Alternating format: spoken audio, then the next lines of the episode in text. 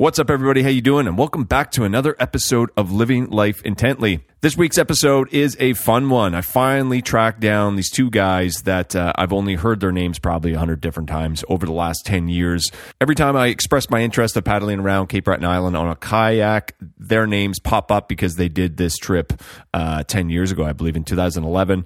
So we sat down, chatted about how they got into it, why they decided to do it some of the stories uh, along the way and, and their favorite moments from that trip, and then kind of just start talking about Cape Breton Island tourism and adventuring and all that sort of stuff. It was really fun episode. I loved getting to meet these guys, and um, yeah, I'm hoping that we can get out on the water sometime soon and maybe recreate this route. Who knows? But uh, I was just pitching them ideas by the end of it, so it became more of a, a Lee pitches ideas to people kind of chat. But um, before we jump into this podcast, I'm just going to let you guys know about a uh, new vlog and blog that we're putting out through livelifeintense.com, uh, through our main channels on our website, uh, and we are pushing it out on YouTube. We're trying to pair up a video with a blog, kind of diving deep into gear, um, hikes, different accommodations we like around the Cabot Trail, and all kinds of different things we get asked on a regular basis. If you want to check out that, head to livelifeintense.com. I also want to mention that we're doing our annual preseason sale. Uh, that means you get 10% off any glamping accommodations you book before the end of this month. So if you're looking to come to Cape Breton Island, and uh, you're on our website. We do have automated discounts that are on there right now. So if you book before the end of the month, you'll save yourself a couple bucks. And if you pair tubing, paddleboarding, kayaking, uh, or any of the guided hikes, it is also discounted by another 10%. So a great way to kind of come down to Margaree, chill out, and uh, hit up some adventures on you know, on the same time frame, same thing, whatever I'm trying to say. Anyways, uh, follow us on socials at Live Life Intense, and we'll jump into this podcast. Peace.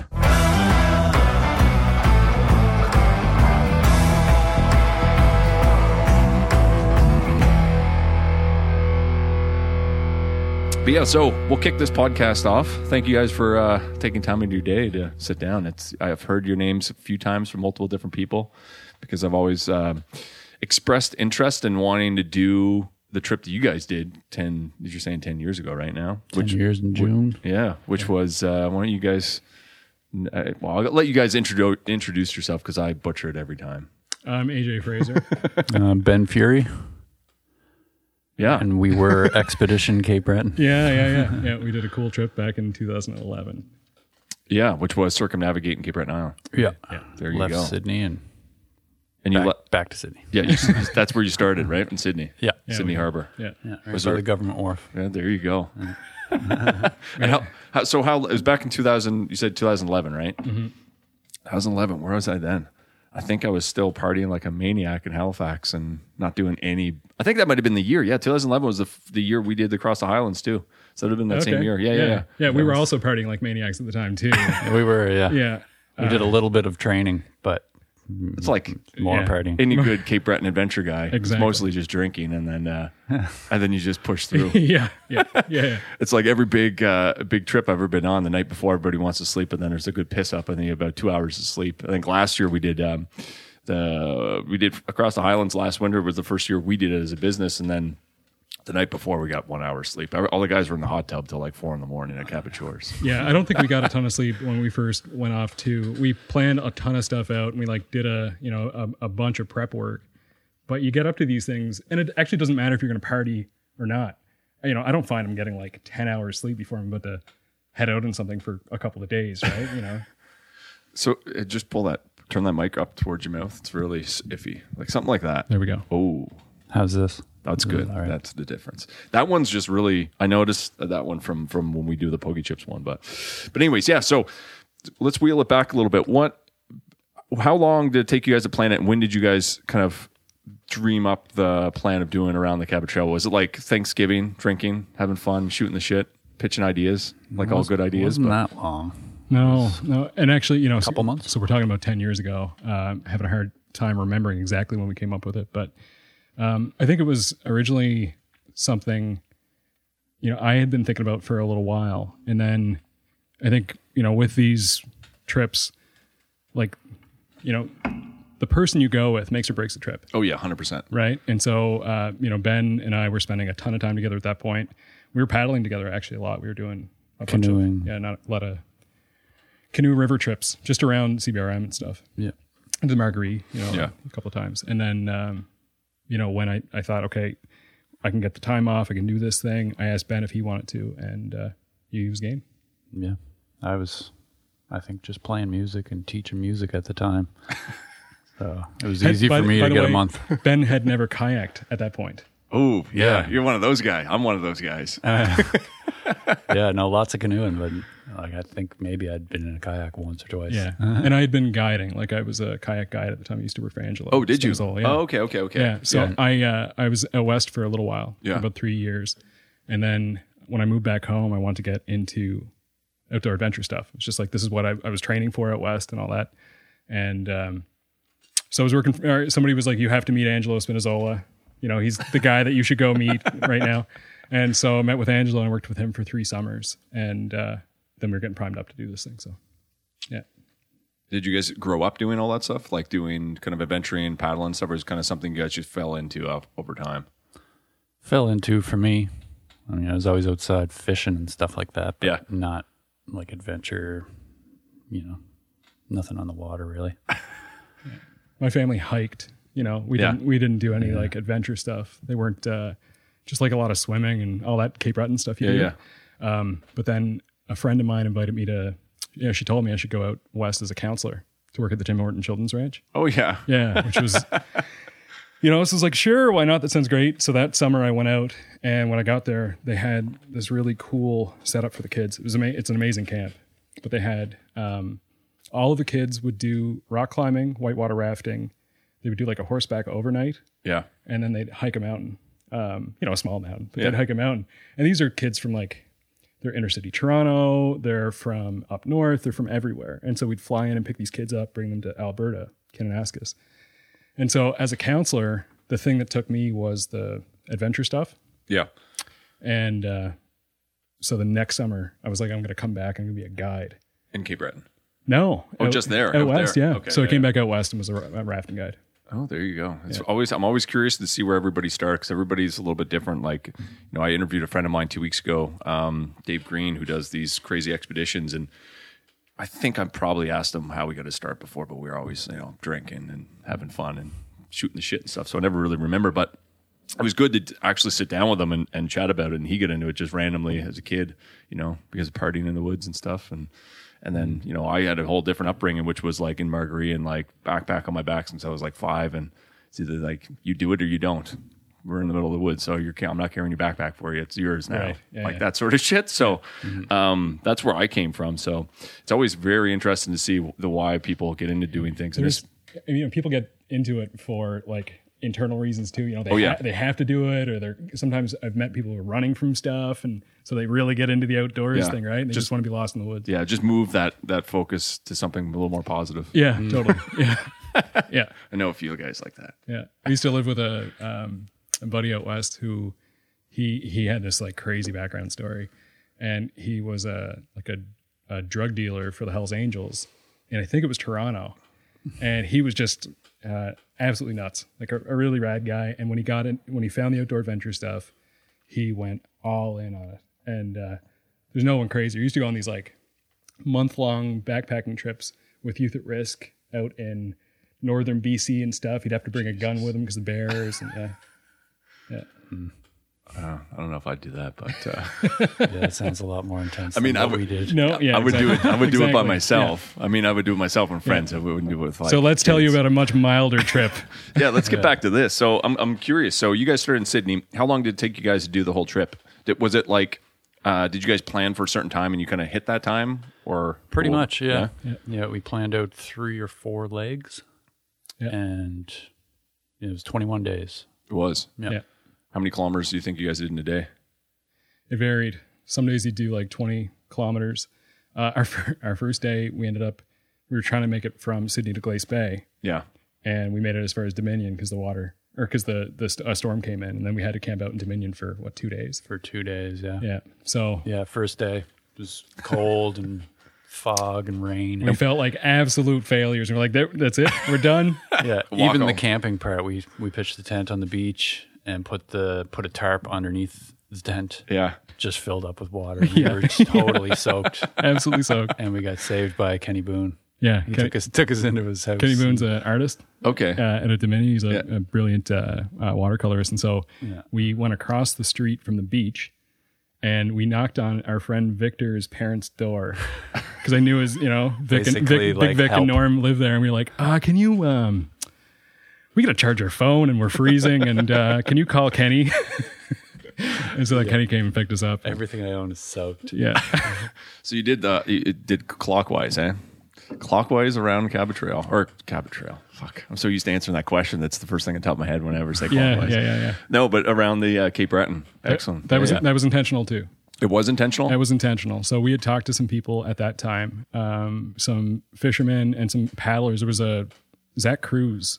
Uh, I forget what band he was in, but he was this guy. He had done the trip before. okay. Yeah. So somebody said, call Zach. So we called up Zach and, and he had said, yeah, you know, do it this way. He said, the time you're going, you're going to be getting good, you know, currents and wind and all this. And when stuff. did you when did you guys go? What time of year? June. So we left June, June 6th. sixth. Yeah. Yeah. June 6th. And then the other the other thing about doing it in June was that that's when all of the fishermen are out, right? Yeah.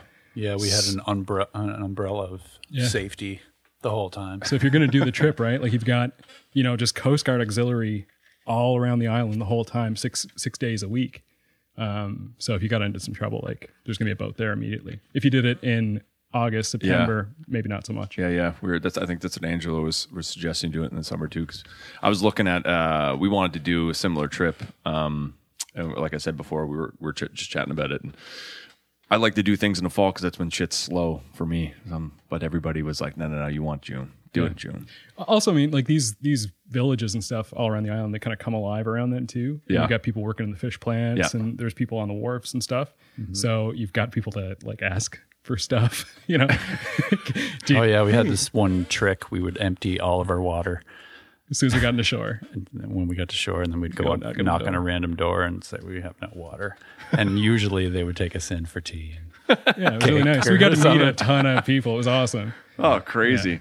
And did you uh, you pulled out a notebook? Is this a, j- your journal from the whole trip? Is, it? Yeah, this is no my shit. memory. Yeah, and we were right. It was June sixth. Yeah, There you go. So twenty-one days. What was one of like that's what's that side of the island like? Because I uh, like I've explored the west coast, the or west side of the island, like Right. just growing up there, um, and I haven't gotten over to this side of the island much at all.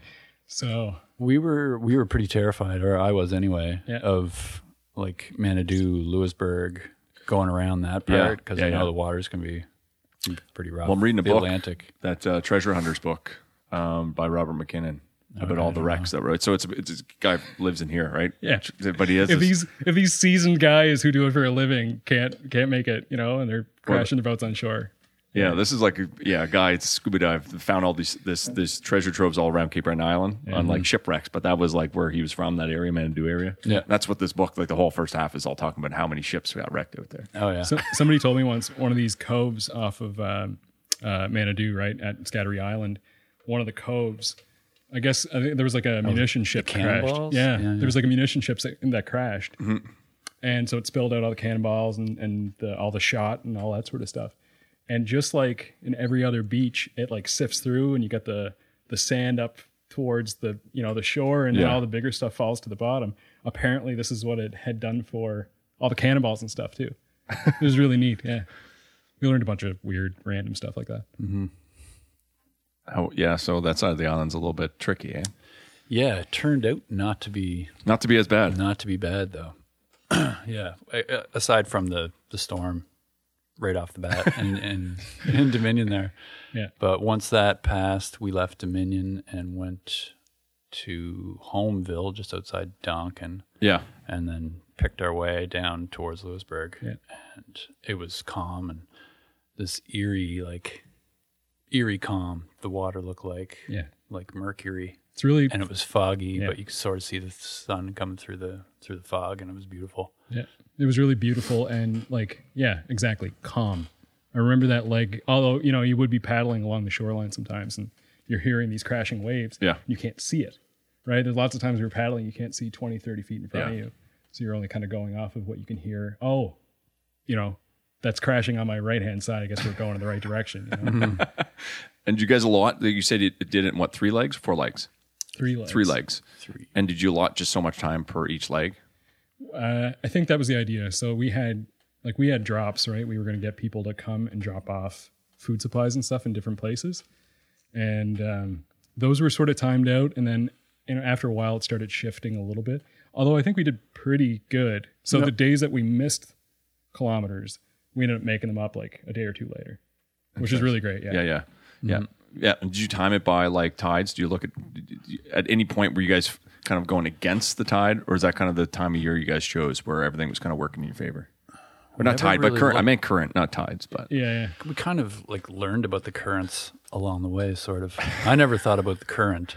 I thought about wind and Yeah. time of day, like Yeah. Yeah. leave early, early morning and Yeah. get Yeah. off the water by noon, kind of thing, or a little later. But but as somebody that yeah, just you know, you just somebody just jumped in a kayak and haven't done much like sea kayak like me, I would never have thought of anything like that. So yeah, you don't think of that on the, no, on not at the river until you're in it and you're like, fuck, I wish I would have thought of that. Yeah, Yeah. totally. Yeah. like the first time I felt the swells out in Donkin there. and That Crazy. Was, uh, they were huge. Yeah, it's like it's you're like- just on this rolling. It's it's similar to like guys like I like I was just saying before, and I was working offshore and when we're diving. Guys that come over from Southeast Asia to work here, the Canadian guys, they get on jobs and they're not used to tidal waters, and they get out here, and next thing you just see them like they're like those um, uh, what are they called? Like the the dust balls, whatever in, in Western movies. Right, yeah, yeah. yeah, they just start rolling down. You just see them going by you on the seabed because they don't know how to stay on the seabed. So Yeah, because I mean, like a kayak too is a you know it's a it's a unique vessel because you're in the water. Um, you know, you're kind of sitting right here, and then you're you're down 15 feet. And you got these swells that are up over you, and then you're up on top of them, and you can see everything, and then you're down and you're in them again. So it is a wild time for sure. yeah, how did you get by with uh, flipping the kayak? Because I'm assuming that happened quite a bit. No, No. not at all. Didn't no, No, Oh, really? We never, we never not flipped. once. I think I remember going out I to Halifax almost- Harbor and I went- I went out for one kilometer and I flipped like five times. Oh yeah. no, we. f- I flipped a couple times trying to get off a beach, Right? Oh yeah, yeah, yeah. but never. Anytime never we ever out in the water. anytime we ever fell was in a you know a ridiculous scenario, right? Just uh, everything's easy and you're not paying attention. Yeah. that's when you go in. So, what was one of the the um, the best memories and the crazy stories of the trip? Was there any? Oh man, must have been many. It's tons. Tons. yeah, there's a ton. What was okay? What's the let's narrow it down. What's the favorite? What's each of your favorites? Part of the trip. The, for me, the like the scariest moment, like the most epic Yeah, yeah. kind of moment of the trip was uh, just so we had left Meat Cove and paddled across Bay St. Lawrence. Super calm, beautiful. Ate lunch in White Point, and we left White Point. And as soon as we went around the point, the wind picked up, and it was like sixty-ish kilometer headwinds, like going an inch. You know, It was awful. It, it was it was terrible. It was so hard, Yeah. and there was swells, eight to ten foot swells coming broadside from the ocean. And that shoreline stretch from White Point all the way to Neil's Harbor. It's just rock. It's it's just, just rock. and like huge boulders, right? So Yeah, you if you're gonna get out, you're gonna break your leg, Yeah. right? And then you might go in the water. So we couldn't risk that, so we just had to keep going. And so the swells were gigantic. The wind was just crazy, and and Ben's uh, his uh, kayak, what's spray it? skirt. Yeah, his spray skirt. It was taking on more water. Sorry. uh, it was taking on more water than mine was.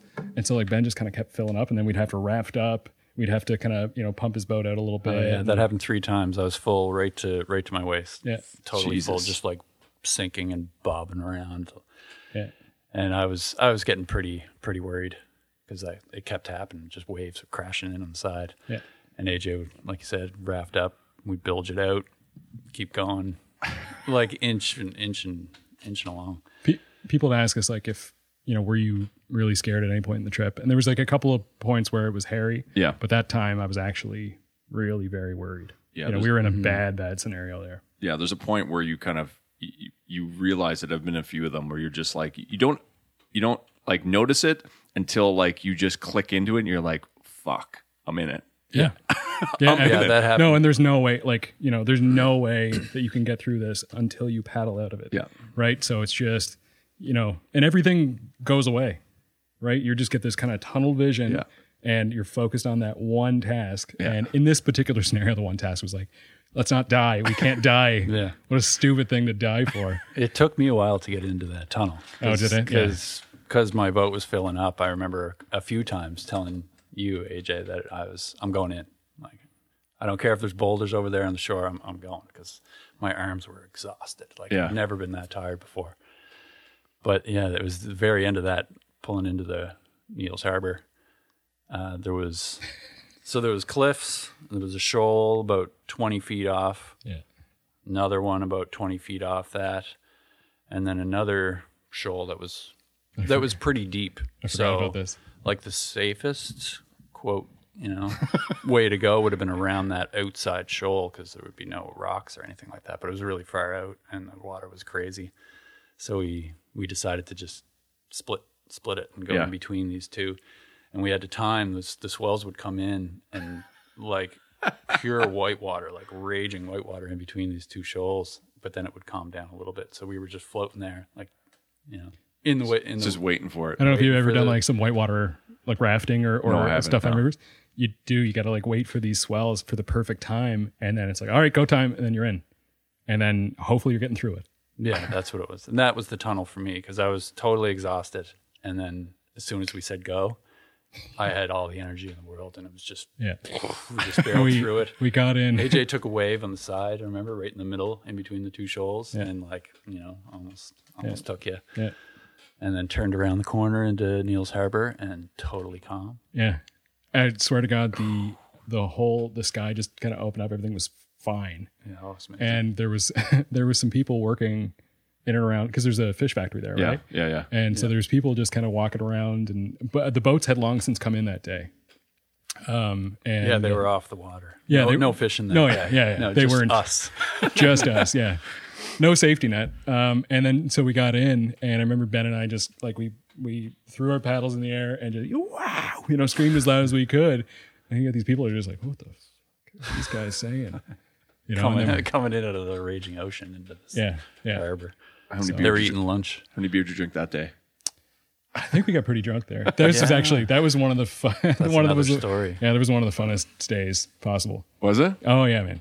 So the Come on, do tell. the fish the fish factory um, it employs a lot of people from Newfoundland. Yeah. And notably one guy from Sydney Mines. I'm from Sydney Mines. Okay. So whenever I find another Sydney miner or Fraser like you, I'm like stoked. And so uh, we we get there and um, we ask somebody. Ben, you can correct me here. We ask somebody.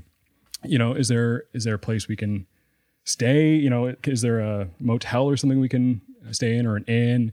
Is there a place to get food? And they were like, well, let's bring you up and talk to the manager. So they bring us upstairs, introduce us to the manager of the fish plant, and uh, everybody was so nice. They were just absolutely incredible, and they took us in. And so he said, "Oh, I'm gonna, you know what? Inns have closed down by now. There's no place to really stay. There's no accommodation. Um, I'm gonna go and talk to some people. You guys stay here, dry off, charge your phones, do what you got to do." And you know, once again, everybody at the plant was awesome. He took off, come back, came back. I don't know, an hour later or half hour later, something like that Yeah, maybe. and um, said, "Well, I don't really have something for you yet. Let's go and get you guys some food." So he took us in his vehicle out to the Chowder House, Oh, yeah, yeah. right, which is Yeah. owned by the the Fisherman's Co-op, I think. So that's is all- it? yeah, it was it was a part of this whole operation. And it was closed. So we got there and it was closed. Yeah. But he went inside, talked to the people who work in the kitchen that were cleaning everything up, and explained the, their story. And so like, yeah, yeah, come on inside. and they fed us, you know, burgers, I think it was, and it was just, it was really, really nice. And so then he took off uh-huh. again to find us a spot, and I guess he went and talked to The workers? the workers who all stayed in bunkhouses. So these people like live mostly in Newfoundland, and when they come over, they'll just stay in these bunkhouses that are pretty Like close a, to the factory. like a hostel. You know, Yeah. A bunch Yeah. of bunk beds. Yeah, just like a hostel. bunkhouse. and he he went and talked to them all and said, you know, we've got these two kayakers. They seem like nice guys. You know, I don't think they're they're awful or whatever. Uh, would you mind if they took a couple of these free bunks? And everybody was like, no, sure, no problem. And so they let us in, and, And we uh, got drunk with a bunch of Newfoundlanders. it was awesome. Fish plant workers, yeah. Oh. and the, that one guy, I remember him Yeah. from from Isle aux Morts, like South Coast Newfoundland. Yeah, He was kind of our, our buddy, our, our bunk, our bunk buddy. Our bunk buddy, yeah. And then uh, We ate lobster. we had lobster. They made boilless lobster on the on the wharf. There you go. And you can't you can't get those stories anywhere else other than doing this stuff, eh? yeah. No, no, and I don't think anywhere else but Neil's Harbor either. And it makes it that much more um that much more s- I guess it's it's that much more tasty. Like that whole story, like if you just, you know, happened upon Neil's Harbor and met these guys, it just, you know, would have been just another kind of bump in the road. But right. Having to slave through all that stuff and, and like almost face death and then get in there and, Yeah. and be able to Yeah, be babied. Yeah. tie a nice one on and Yeah. and then, you know, celebrate not dying for one. Absolutely. yeah. No. Yeah. So that was that was uh like uh definitely like a low light and a huge highlight. I think that's probably one of the most memorable times. There was a time when we were crossing Gabarus um, Bay, and uh, we started out pretty early on. And instead of going into shore, we just we were going to go from point to point and cross the whole thing. And by the time we get out midway, um, so at this point, I think you're probably about three kilometers from any shore. You know, it's like it's pretty far. Okay. And uh, we got out there. The winds picked up again, um, and it, no matter how hard we tried, no matter how you know fast we tried to paddle and, and just slog through, we were not making much way. And that was on a Sunday, so we're like, oh my god. But there happened to be a family out on a fishing boat. So this, you know, this uh, this fishing couple, they decided to take the grandpa and their kids and everything out on the Sunday, and um, so they they pull over to us and yell down, you know, "Are you guys doing all right? How's it going?" We're like, "Oh yeah, we're, we're fine." You know, asking asking right asking what we're doing. We're like, "Oh, we're you know kayak around the island. We were raising money for the um, the Atlantic Burn Camp." We're yelling this from our Yelling, at- yeah, yeah, yeah, fishing yeah, yeah, and through the way up. wind. And uh, so he said, "Do you want to, you know, do you want to get out of the boat and we'll we'll take you across?" And Ben and I, like, I don't know, idiots. It worked out well, but we are like, no, we're actually like, we're like really trying to paddle the whole thing. You know, we can't. But this is like the early part of the trip, right? This is like Yeah. the It back isn't the end. first Day like four it, al- or five. it already. Exactly. It, by the way, though, it already felt like it was five years by that point in time. Um, so we're like, we're now we're going to try and paddle the whole thing, and he's like, hmm, okay. Well, what if I just tow you? and he's like, I can tow you like into the shore, and then you guys can kind of keep paddling. Yeah. And uh, so Ben and I looked at each other like, yeah, we can do that. and so he dropped a couple of lines down and tied our kayaks to the back of his fishing boat. and uh, then he just, and we hooked up the GoPros to Oh, the yeah, front yeah. of the kayaks. We got them all set up. yeah, yeah. So we got the, the GoPros going.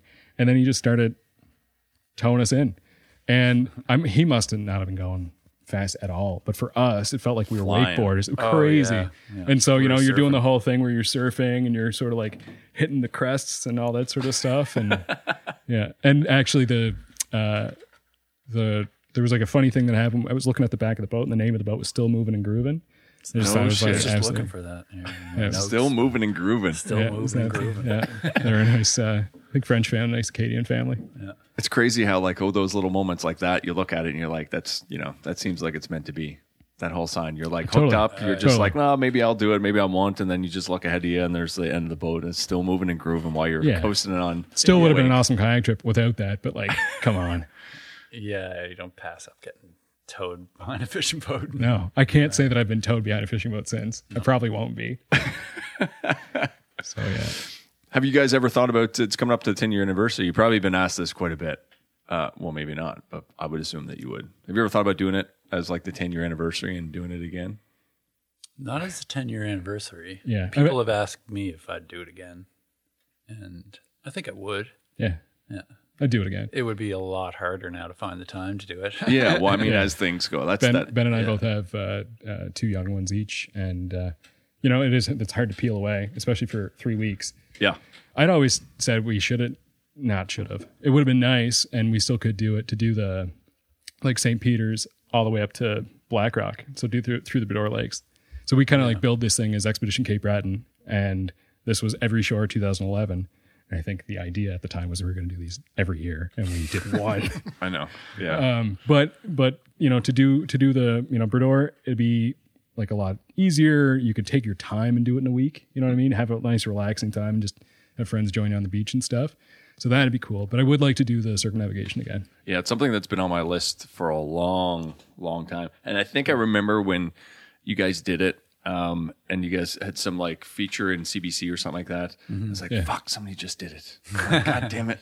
It's that like young ego wanting to do it, but think you're the first one, but yet you just told me that someone Well, else it Yeah. was the did it same with before. us. You know what I mean? yeah. yeah. By the way, Zach Kraus, I mentioned him earlier. When he did it, and I'm just remembering this now, he did it in an open boat canoe. And when we were talking to him, Yeah, we were that's like, "Is wild. it uh, is it is it hard? Is it doable?" Zach said, "Oh yeah, man, it's it's awesome. It's a great warm up for Newfoundland." Because then he went on and did Newfoundland. And an open canoe. Yeah, uh, I know he did Cape Breton in an open boat canoe. Uh, I'm pretty sure he did Newfoundland too. But yeah, it was uh, pretty nuts. And I think he did. He might have done one from like Ottawa to Halifax or something. That was a big river trip too. I think. Yeah.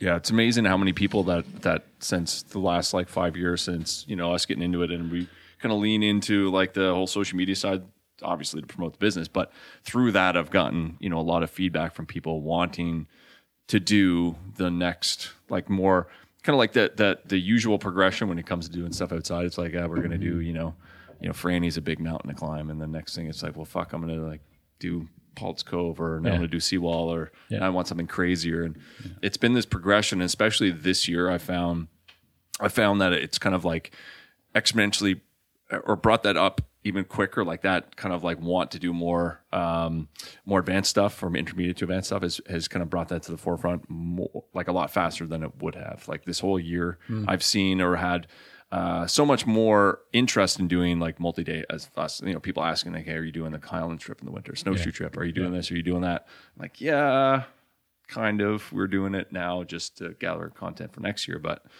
um, but even with Parks Canada um, and people I talk in tourism, there's been a huge, huge push for Yeah.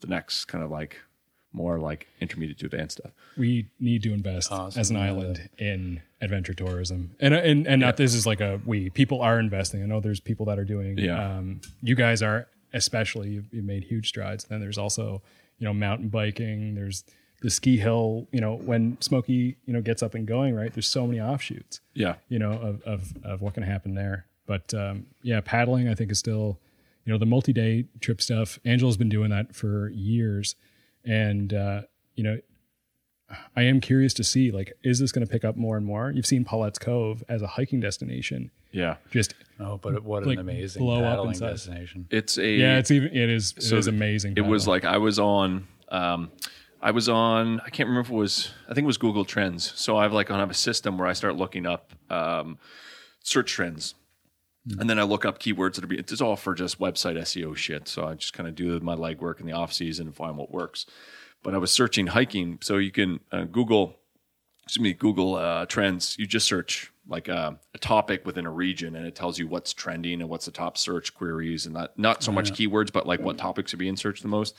And so hiking in Nova Scotia, Pollett's Cove is so they have rankings for like breakout, and they'll tell you how much. But that was like like crazy this year, and uh, and the issue with it for doing tours there is that it's uh, privately owned. Um, buddy from Pleasant Bay owns it, and you have to as a as a private business, you have to have technically landowners approval to do it, and that's probably why Angelo stopped doing it there. I would assume maybe there wasn't an interest in doing it because I know Angelo is. This year I talked to him and he's sticking to his like half day tours, and I find a lot of people are doing that. yeah. Um, it's been kind of like when I was growing up. That's how I met Angelo, actually. I was in Pollett's Cove. I was like 13, 14 years old. We went in for four days or five days, and we built a raft at a driftwood, and we had found an anchor, of all things, like a shitty old dinghy steel Yeah, anchor, right? sure. So we found it in the shore, tied that with a bunch of old rope that we just threaded together, paddled this raft that was barely floating, like it was moving around like this with this shitty old bucket. We'd been out for like three days. We were jigging mackerel like 300 feet offshore. We'd just push this raft out, and I would look behind me, and there's these kayaks coming in, and uh, they get closer and closer and closer. And the first one pulls up, and it's this guy, and he's like, "What are you guys doing out here?" We're like, "Fuck, we're jigging mackerel." There's three of us, and we're all dirty. We've got one guy's got a loincloth on. I don't have a shirt on, and, uh, and we're sitting there, and uh, he's like, "Oh, you know, I'm, I'm, you're, you're going to be in heaven tonight because we've got like a whole class of these girls that are like your age that are coming here on a tour. So it's Angelo with like a Oh, of course. Yeah. girls trip. American volleyball team or something like Yeah, it was something crazy. So we are like these kids like starving. He goes, come over to our campsite tonight. So then we are hanging out there all night, just two uh, 13, 14 year old kids hanging out. well, that's the first time I met Angelo was in there. But yeah, over the last couple of years, they've them and then there's the Cabot Trail Ventures. I, I know they do more. I probably they do a little more multi days, but um, yeah, I really want people to start bringing that back here because I think there is a lot more interest in it. It's just the the manpower, It's just like you physically need And to be there doing it and and and you need you know there's there's some for other sports there's infrastructure pieces you need. And you know it's stuff like having proper maps or doing the stuff like you guys are doing social media right? People Yeah. not everybody wants to go to a place that they're not entirely familiar with. Yeah. they want something right? Oh i know that this person went and, and did that thing right? I can do that now so you know th- that stuff builds and builds on itself over time not not without labor like you guys are putting Oh, the work dude, in it's like it's it, that's the one thing about we try, try to as a business we're like avoiding doing any guided stuff, simply because it was me, my brother, and then one other employee. So we didn't to do all this stuff. We couldn't. That's why I like the tubing. You just throw people in a river, float down the river, pick them up at the end. You have like two hours in between. You can do do things. Um, whereas like Jeremy with paddle boards, with Angelo, it's like you have to physically be there. Yeah. And like with the big push there is a big push in tourism for adventure adventure side of things really like push that in you know cape breton for one is doing you know a, a, the tourism here is doing a really good job and that's like one of their top top priorities. Yeah. Um, nova scotia tourism is also pushing it but there's a lack of like man there's a lack of people to work to do things like train people to work and that's Yeah. one of the they want to push it but there's no infrastructure here for um, for us or for anybody to find guides because people need to live and people need to make a living. So three months of the year, you got to pay somebody some good money Yeah. to keep them. yeah totally So Yeah. I don't know. That's that's the predicament that we're it in. can it can be a transient business. People move in and out of it, right? If they're guiding, yeah. I, I like that part of it too. But you, you know, if you got to retain some people, we're lucky to retain some people over the years, young guys that grew up in Margaree. But Yeah, and the programs too, like the you know the programs that teach people how to do this stuff are mostly out west. Now there's Paddle Exactly, Canada, right? yeah. So you've got Blair. Uh, what's Blair's last name? Doyle. Doyle. Doyle. Blair Doyle. He teaches Paddle Canada stuff, and you got Alan McDougall now. I think is doing Paddle Canada courses, um, the kayak stuff. But you know, I went to Mount Royal uh, out in Alberta, the ecotourism program there, and there was College of the Cariboo, which I forget is what it, what it's called now. But these programs, you can take them in Alberta and westward. Yeah, and we don't actually have you know post secondary here and around this place. Yeah, and i think that that does have a lot to do with it right? Universities i work at a university so I don't know. but they they do help build culture and they can bring a lot more um i think like a lot more planning sometimes and money and and for funders like a, a certain level of seriousness Yeah. to a sector and so if it's something that we seriously want to develop in nova scotia or the atlantic provinces you know, it would behoove us to say, like, why do, why doesn't NSCC start to do some sort of program around, you know, adventure guiding? exactly. Right. Yeah, we were trying to like like with this backcountry stuff, uh, specifically speaking about the winter stuff. Over the last like two years, so when we did a trip last year, that was kind of like a trial run for us, and we we like had wrote a whole report to use for parks because they're it's, last year they got a, a big increase in uh, interest in doing back like skiing, like backcountry skiing and cross country skiing, all that sort of stuff in the park. But there's nothing really set in place for permitting and and manage all that stuff. Um, so part of what we did last year was develop like you know we gave them a report, and I know they've got people that are allocated to positions to try to figure out this permitting system for the parks they want to open in the wintertime.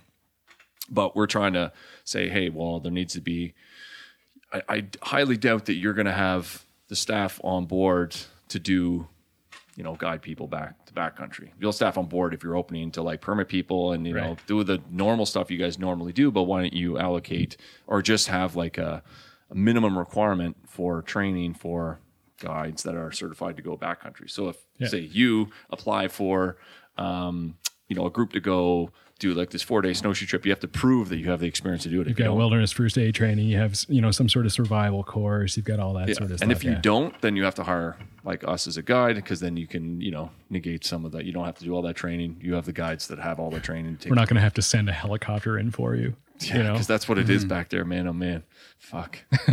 we had some stories you, last you, year. a, you had a good time. Yeah, we just it was very eye awakening. At it always is on those trips. It's like you know you jump in the kayak for the first time. There's definitely Mm-hmm. things that you didn't know, and you're like, at the end of the trip, probably like, I'm going to note that. This is probably what's in the notebook. Be like, next time, don't fucking be an idiot and do this. Plan for this. Well, that was the same thing as last year. Like doing it with friends is one thing, but doing it with like people that are paying to do it and then want the experience is a completely other thing. That like there was a hmm. lot of takeaways from last year. And it was mostly gear wise. That was that was the biggest thing that we needed to watch oh, out for, especially in the wintertime too. It's a whole different ball game. Yeah. Summer you can get by with like fucking Canadian tire tarps and shit. Yeah. The wintertime, It's a whole different beast. it's A whole different ball game. That's why we had some frostbite. So Oh yeah. Hmm. yeah. Yeah, it was fun. You know, we were drinking whiskey in a hot tub. Not in a hot tub, in a bathtub, warming everybody's feet up till like three in the morning. Yeah. So hopefully you only have to learn that lesson once. Yeah. I mean it was like the guides that got it most, but uh, it was I know. it- I, I, I, I killed the feeling of my feet for it must have been six years or something like that. I think I was uh, doing some ice climbing, and we were out back, and you know, you come in and just they're not warming up, and then the next month they're still not warming up. You know, luckily I've never had to deal with that. Yeah, luckily. Um, I've never had an issue with staying warm. Um, that's just I'm I'm like a furnace. I don't sweat a lot, but I'm like I usually stay pretty warm, and it's like pretty minimal the amount of clothes that I have to wear to stay warm. Like um, you know, we're going on Wednesday. We leave this Wednesday. We're going to Meat Cove the Pleasant Bay for five days, and so during the day I'll just wear a, a merino wool base layer, like top and bottom, and the shell that I have here, this little Arc'teryx shell, and Gore-Tex pants, and that's my yeah. I'm warm enough. I want I want to be as like if I'm not moving for two minutes, I'm freezing cold. So let's fucking move. And then I'm like, I, that's my temperature's regulated, so I don't sweat Right. at all during the day. And then I get to camp and I put on my big down jacket and nice and toasty, my nice booties and That was one thing about our, our trip as well. Uh, when we left, I I was wearing uh, merino long johns with swim trunks over them, Yeah. the spray skirt, and then a like a good rain rain shell, and and a wool or you know some kind of synthetic underneath the rain rain jacket, and it just wasn't working at all. Like I was I was soaked and Yeah. sweating, and like getting really cold. It's June sixth, and it would be don't more, know, like ten degrees maybe. yeah. It would I would think that doing like a very light like uh, neoprene suit or with that chafe. Well, Yeah, well, we did that, and yeah, it's, it was chafing like Oh, crazy. I, I had I had a neoprene suit actually. Yeah, I had neoprene, and then you ended up getting the dry suit. I got a dry suit. I, had a suit, wetsuit, and the problem with the wetsuit, I'll, I'll get to your you get to your dry suit. The problem with the wetsuit, as we learned, was, and I I don't know if you wear a wetsuit that often, but to take it off to take a piss Oh, it's a pain in the ass. a pain in the ass. And so if you've got a wetsuit with shorts, with a spray skirt, with this sort of oh, thing, Oh, it takes so long. and at the time when we started, you know, I had this big CamelBak and I was just sucking it back. We were like, gotta keep hydrated, gotta be. Anyway, we ended up having to go into shore. It must have been every like 45 minutes at one point in time uh, to take a piss. We started calling it Piss on the Island 2011. yeah, or eh. piss piss on every shore. or Yeah, piss on every shore, yeah. Because we were just, anyway, so at one point, I just had to say, yeah, no wetsuit. We're not going to do that anymore. And also, I'm not going to drink a ton of water. So for these like long stretches, we wouldn't be drinking much water at all. I thought you were gonna say piss in your boat. Well, Well, that happened too. it came it came to that. Yeah. That's what I'd be doing. Ah, fuck it. It'd just be like wearing a wetsuit. You die. yeah. Well, yeah, that There was, was- that was off Homeville. We were like around Donkin there. And I looked over at AJ. I was like, I'm not gonna make it, man. I can't do it. And it was just like, I'm going. Let's go. And AJ, I'm pissing. I'm going, pissing too. Yeah. So And we were warm for a little bit. And Then you're cold. Then Sure. cold. Then cold, yeah. Yeah, so yeah, by the time we got to Louisbourg, I had got my income tax. And I got my mother to order me a dry suit from Mac or somewhere and get shipped to Louisbourg. And then I was good. Like the dry suit was amazing. Yeah, so we didn't make it until Louisbourg before we got a major gear shipment. And like then Ben's Yeah. in this amazing dry suit the whole time. Yeah, I'm I could have the had a suit on under it and like, Yeah. you know. the the canvas ones, right? Just the little zip, like cross belly zip ones. Yeah, mine was. I, I can't even remember. It's been a long time since I, thought put it, it on. I thought it was one that yeah, right yeah, it's here. across across the chest. Yeah, and it was not there's a- cheap. No, they know. Twelve, It was- twelve hundred bucks. Yeah, yeah. Yeah, I just spent like four years, two two years. When's the last time we went diving? Two years ago. I bought an Abyss one, neoprene one, Kevlar, three grand. Used it once. It's my basement. Yeah. Oh yeah. If you want a nice neoprene, if anybody listening wants a nice uh, Kevlar extra large dry suit with steel toe boots, please let me know. Pockets on the custom pockets, everything. Rad. Yeah. So if anybody wants it, Awesome for paddling around give the you a island. good Yeah, deal. great. Oh Jesus These Christ! Steel toe boots. Oh yeah, nice steel toe boots. Yeah, That's we have to wear offshore. Normally, I was so used to for years wearing because offshore we usually wear hot water suits, so you just piss and it's just like out, right? So you're you just wear this constant flow of hot water through your suits and you're just going. And then I went on a job, this job in Newfoundland, and I bought the suit for, and we ended up doing this underwater painting. Which is the thing. It was like a two-part epoxy resin where crazy. painting under, just hanging fucking underneath an FPSO, this this uh, oil tanker basically, and um, oh, it's a shitty job. So boring. I got some. Not underwater. Oh yeah. Yeah, underwater. Yeah, yeah. So it was like uh, the FPSO. It's a floating platform. It just looks like a tanker, but it has like a it's like a platform on a tanker, and it, it's connected by this turret, and it just kind of like rotates with the tides. And the turret turret is anchored, and you've got all your pipelines from the seabed risers that come up. Right. And so Transport Canada required them to do like remedial work because they had some erosion on the on the hull through like it was like a water outflow for like coolant or some shit. Anyways, we had to go there and like buff out this 10 meter by 10 meter section and then sit there with magnets hanging for like 45 minutes at a time. And I'm not, I, I mentioned this in like, I think I mentioned another podcast, but it was with this uh, paintbrush and the other guy had a brush, like the round brush, and he I'd pump out a bunch, he would grab it and then dab it. And we are there for weeks. And so I, I got on that job and I hadn't been wearing a dry suit in a while. First dive, get in the water, got to piss. What do I do? Piss in the dry suit. Oh yeah. And I just Yeah, realized- doesn't go Oh, anywhere yeah. then. I was like, fuck. And this was the start of the start of the dive, so I couldn't get out. I was like, I'm not going to pull out. I'm just going to stay here for like 45 minutes and Yeah. fucking freeze my ass off. Forget about it for a and while. get back. Yeah, that was a that was a rude awakening that one. So I wasn't used to wearing it, but but yeah, yeah, that was uh that was a fun little. We got some stories from those days, but yeah, I've told that before on this podcast. I think and, you know it's just one of those memorable stories because it was so stupid and so boring and so ridiculous and. It was cheaper to f- ship out like 20 divers from all around Canada and pay them like a ridiculous amount of money to be out on this Right. boat than it was to send the fucking vessel to dry dock in the UK. Yeah.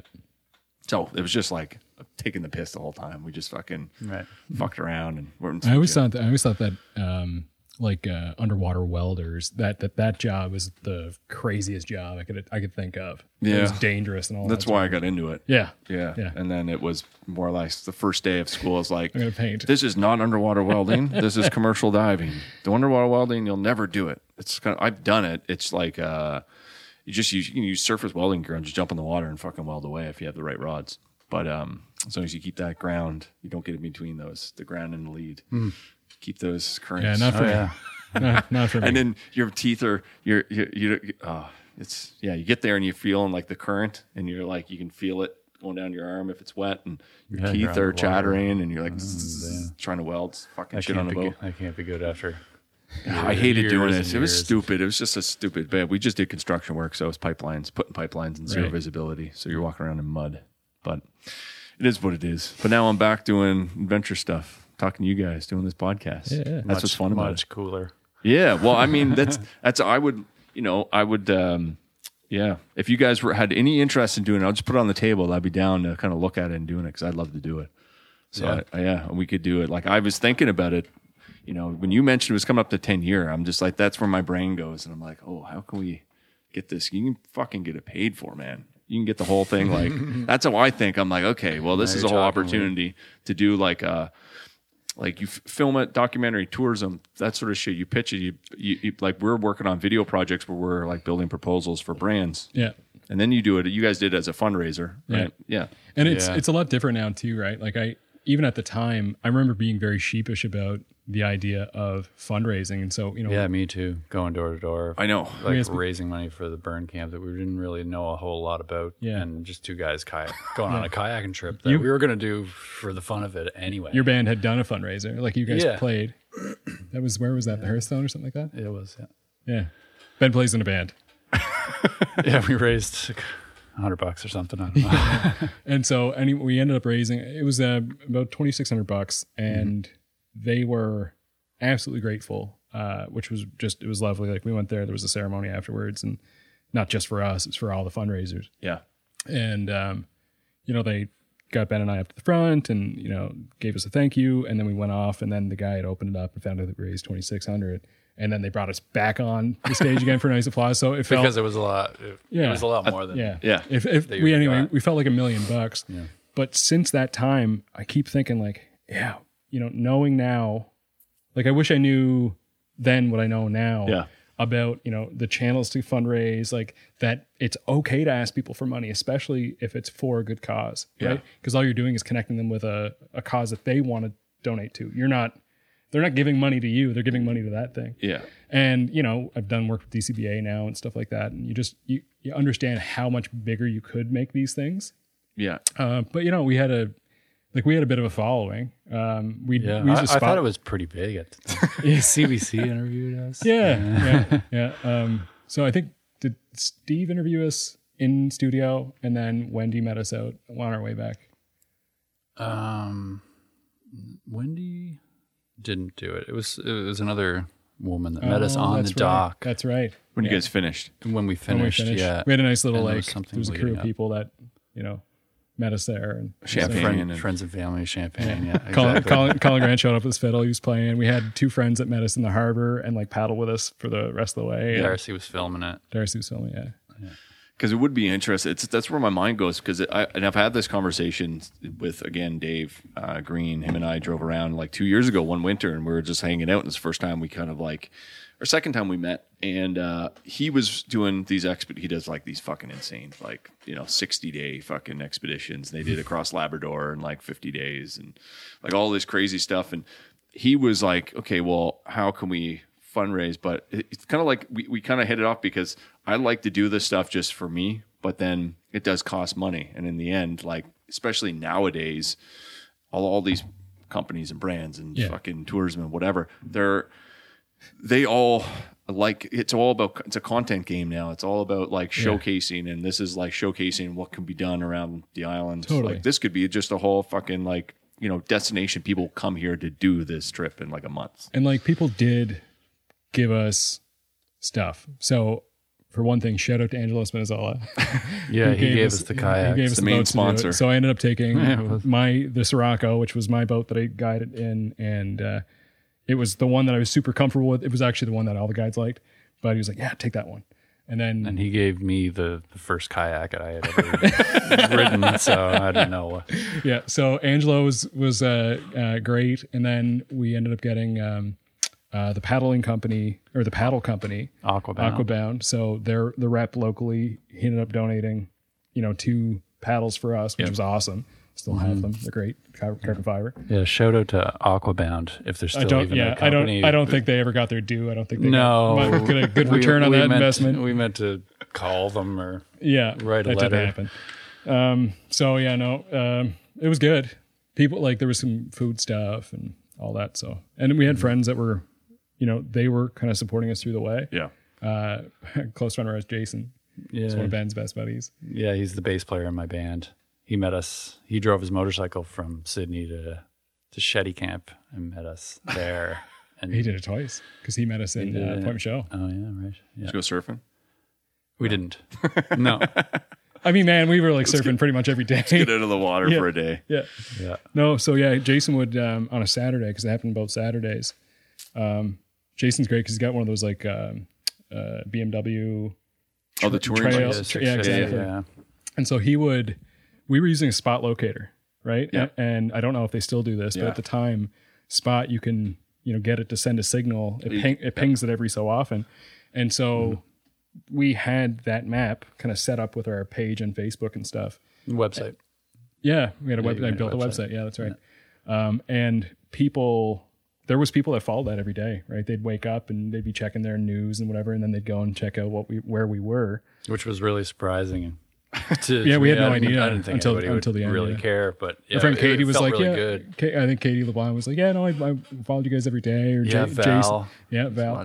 Jason. Um, so Jason on Saturdays, um, Jason would uh, he'd wake up, he'd see where we are, you know, where we got pinged in the morning, and then he'd sort of like guess where, Where we were going, going? that where we were going to hit on the coast. and then he'd you know he'd, hit he'd every pack, dirt road, you know, going to the coast. pack some pack some booze, pack some weed, get like food and all that sort of all the good accoutrements, get on the bike, and then he'd go.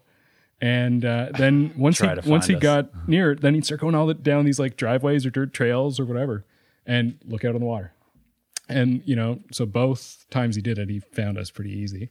Mm-hmm. Um, and one time we were in Point Michaud, and we'd arrived in Point Michaud. That was the the end of our first leg. Right. It was Point Michaud. That was our our destination for that. Yeah. for that. So we we got to Point Michaud and um, we were doing our our our water trick, like we mentioned before, dumped out the water, and uh, we went up and we knocked on a couple of houses, and I didn't know actually, but there's there, I think there's um, like German tourists live a lot kind of close to that area, Grand, probably. Grand Mira and Yeah. Point Michaud and stuff, and so the houses were just empty, entirely empty. And we went to another one and knocked on the door, and this woman answered, and uh, she seemed really leery of us, just like, why are these two bushy looking motherfuckers Bushy knocking on my looking door? guys in Yeah, we look like we got suit, space suits wetsuit, on and stuff. And like, anyways, we're like, uh, water bags. you know, do you have, uh, you know, we could we get some water, maybe charge our phones, type of thing. And um, she was like, yeah, let me just, okay. So she, I don't know if she let us in to start. Yeah, she. I think she's she called to her husband, That's right. who was Get the who was shotgun. Kenny, my my uncle's brother. Oh no shit. Yeah. Yeah, and he came out and I was Kenny? Because I hadn't seen him in a long time, like uh, not by mar- by marriage, Yeah. uncle. Anyway, so he, he ended up putting us up in his beach house for, They get it. They had for this. three days awesome down on the, the beach in Point Michaud. So we're sitting in their living room, and uh, this is before we're kind of down to our little cottage. We're sitting in the living room and we're having a nice chat, probably a cup of tea or something. And we hear, and you see this dirt bike just going down the path, and this is like somebody's private property. And it was Jason. And Yeah, he just, just picked the right. he just picked, happened to pick the right one, and then you know Ben went out and grabbed him, and then we spent a night there, two nights. Two nights, yeah. Yeah, Yeah, because we took a break. yeah. Yeah, it was it was awesome. So like one was the Point Michaud. Where was like two? Leg two was. Craignish. No, yeah. Chéticamp. No, it was Shed Shetty Camp. Camp. Yeah. Yeah. that's right. So Chéticamp would have been the next full stop, Okay. Yep. and then the last full stop is home, right? Yeah. But Chéticamp was, we stopped because of the storm. W- No, we'd did always- we mean to stop. We'd always there? planned to stop in Chéticamp. What ended up happening was we stopped in Chéticamp. So our friends, we got to, uh, I guess it would be Terre Noire. Yeah. There's like a there's a cool little stop in Terre Noire if you're driving along the highway. With a gazebo. Exactly. Yeah. Yeah. and Yeah. that you can kind of get down to the water there. It's really weird and, Yeah. and pretty sketchy, but you can get down. And uh, we had our roommate at the time, Egan Baird, who's from Ontario. He came, he moved here. He's an engineer. He came here for Made his own music. kayak. He he made his own cedar strip kayak. Yeah. Uh, he's a beekeeper. he's a beekeeper beautiful. back in Ontario now, um, and we love him dearly. Miss Egan. Anyway, so Egan and our friend Kelly Krawchuk, they came and they met up with us uh, in Terre Noire and wanted to paddle the into. last little bit, Yeah. just across the bay into into Camp. And so, like everything, whenever we get prepped to do something cool, the wind's kicked up, so that we get this like suête wind, and it picked right yeah. It up. was it was twenty degrees and calm when And Egan boom. and Kelly, yeah, Yeah. Egan in his in his homemade kayak and Kelly. I don't know if she'd ever paddled before or No, she well, and the she kayak. hadn't. That was the whole thing. Was she had now Kelly's just like a superstar anyway. She's one of these people that you put her in any scenario and she'll end up figuring it out and doing well. Ben was a pro by this point in time, um, and I had been doing this for a number of years. And uh, Egan, though, the poor guy, because his his kayak was so beautiful for like lake, like calm lake kayaking and stuff It wasn't sea kayak. it was just as smooth as can be. And so he was like incredibly tippy. And so we started kayaking from Terre Noire into um, uh, into Chéticamp. And I think it's Noire, by the way. Yeah, it Somebody- is. so- It okay, is. all Yeah, yeah, Just yeah, want to make sure. Yeah. Um, and so we're kayaking in. This sweat comes up, and Egan, he's just having a really hard time. Like, there's no way that he can keep this thing stable, and he wants to be paddling back. And we're like, no, no, we Which keep- at that point was as far. yeah, we got to keep going. To like go if, back you, if you as it go, was if, to make if you you go can't. back, like you're you're going in the water. We Yeah. just got to keep going forward. And he's like, I don't know, man. I think we got to go back. I'm like, well, if you're going back, you're going by yourself because we're going forward. And uh, and Kelly just she put the, her blinders on and was paddling through, and Ben was kind of hanging out with her. And so Egan and I, we got up together, and and so the four of us, you know, were paddling in, and everybody was doing really Big well. wind, like eight to ten foot Yeah. swells again. Like that Yeah. was that was the other scary scary point of the trip. Yeah. Yeah, really the you know, of of kind of two scary Yeah. points. So that was another one we were sure somebody was going in. At that point, we weren't sure that it was us, but it was like potentially somebody else was going in and like, Which we the could, danger was just yeah. exponential. as soon as somebody goes in, then you're all screwed. Yeah. Well, you're not screwed, but yeah, you've got to do a lot of work. Um, and so we get into the beach. Um, we get into that nice, uh, nice beach there in Chéticamp, and we get out of the kayaks. We're kind of like joking around, kissing the ground type of thing. We're happy to be alive. And then look down, look, look down the beach. and then Jason starts walking down like full motorcycle get up, you know, and he's like, "Hey guys." we shacked up at his dad's place. We camped the outside his dad's place, yeah. And then Jason just bought us round after round after round of um, rum and cokes at, Man, at my uh, favorite. Doryman. That's Oh, the yeah. Doryman. Yeah. We got The old tavern. smashed. There we go. What are the biggest? Um, before we, I mean, what are we rolling up to? We're getting an hour on now. But um, before we uh, we we close this out, what's the biggest takeaways of the trip that you wish? So you wish I would have known before you did the trip. Stumped. I think there was there was something that there was something that really surprised me. I guess yeah. we had planned for this big expedition where we were going to camp out every night and we were going to get food drops and we are going to have to eat our kind of shitty pre-prep food and all that stuff. Yeah, like buried in holes on the beach, like picking Yeah. it up, that kind of roughing it. and you know this this island is just littered with wonderful communities all around the whole island and there's amazing people of course everywhere and so what ended up happening was we you know we were planning this like quote unquote expedition this wilderness thing and what it ended up being was us like visiting Communities. communities Yeah. and people and like making friends all there was a, uh, a, a father and son in Craignish Mm-hmm. who you know as soon as we told him what we were doing he gave us some money and then they met us down at the beach later on and brought brought some us some beer beer, and stuff and like Yeah. you know we met a guy in the Doryman uh when we were at the Doryman and we were you know drink, drinking as we were saying and met him outside Oh, and we got to talking and he said oh, you're two fucking kayakers. And we were like yeah. Yep. he said you put your kayaks on my lawn. And we're like what? He said when you guys ri- arrived in dominion and you went with your friend kenny kenny told you to put your boats over on this property that was my property i'm alan Puri, i think it is Uh, yeah, Alan Puri. And he just happened to be at the Doryman on the, the night that we were there while we were still on the trip, right? So just like stuff like that happened the whole time. So you can get real philosophical with that one. Cape Breton is amazing. You know what I mean? There's it's just like s- amazing. so many different like things that happen along the way that that you're just like there's not a coincidence this is that's how i look at things um it's not a coincidence this is where we were supposed to be in that one moment That's it. Mm. Yeah. so that's how i look at a lot of things it's kind of like when that shit happens you're going in the wrong way right way If the Wrong trip way. had been shifted a day or two in either direction, that stuff wouldn't have happened. But other amazing stuff would have happened. You know what I mean? yeah Like this is an, an amazing place. The people are incredible. You just got to put yourself in a position to go out and and and meet it. see there's part of your story right there yeah. there's the story Yeah, do it in June when the fishermen are out. That's won't be this that's june for- Yeah. say it's not not happening this june I'm curious. Do you do you have something that like you really took away from it? um, I don't know on a on a deep level like that. I was I was totally blown away. You know those two dangerous spots they really stick out in my head, but the the north, like from Yeah. Pollett's Cove to Meat Cove, Yeah. was like the coastline and everything yeah, just ocean mountains. uh, Yeah. you know archways. Like the- it was just beautiful waterfalls falling into the ocean. Yeah, I from the know. mountains. Yeah, It's kind of like totally the incredible. last. It's like the last um, real backcountry backcountry that's Yeah. around. Yeah. Yeah, you mentioned the the hike from Pollett's Cove to Meat Cove. I, have always wanted to do that. I Yeah, that'd be the um, like they're they're they're from what I hear is that the so the Seawall Trail. Yeah. yeah. So, excuse me, I'm just burping here for a moment.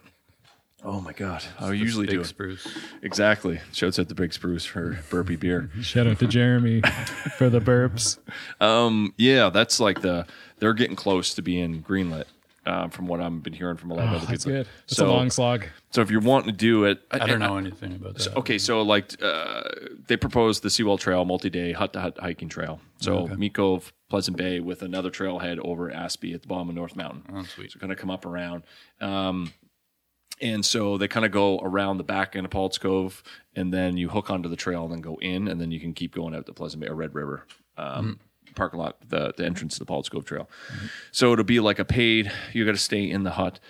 It's a wilderness area, so it's like uh, Margaree's got one. You get them all over Nova Scotia, but they're not a park. They're not kind of crown land. They're kind of like a middle ground. They're accessible to people, the public, to use and hike through and do whatever.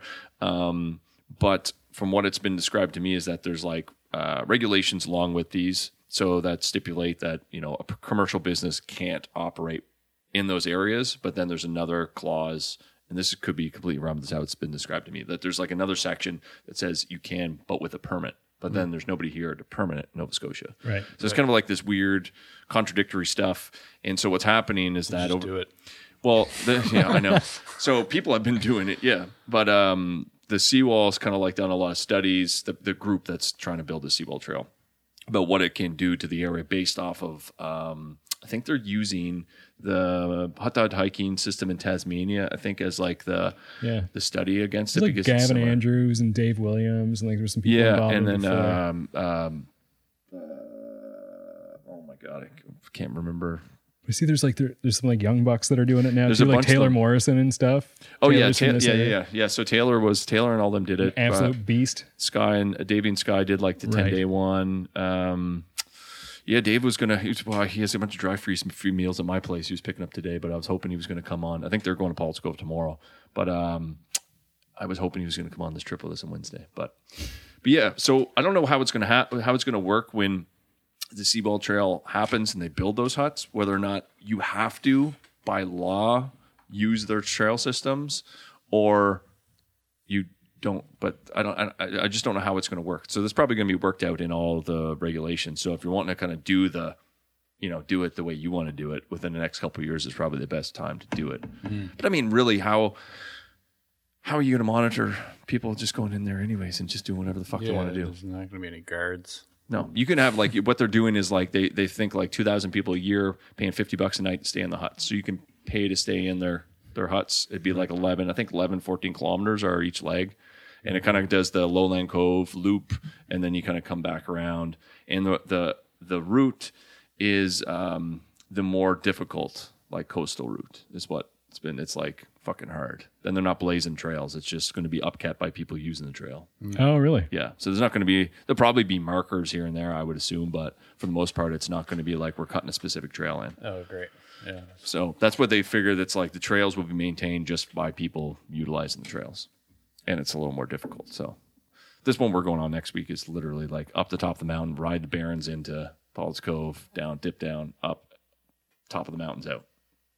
Yeah. It's going to be climbing a mountain is the worst part. Yeah. Oh, that sounds great, though. Yeah. Sounds super fun. It's like getting in the suck. That's what I like. Yeah. Yeah, getting exactly. in, getting in where you like it's just like one foot in front of the other. I don't know. This last week was pretty That's- fun. That's the thing. You know, Mm. we're talking about paddling, right? And and and hiking and doing these sort of like endurance adventure sport pieces. And the zone that you get into from putting one foot in front of the other, or for in our case, just like one paddle stroke, then the next paddle stroke, and the you know the mental space that you need to put yourself in to do that thing. Yeah.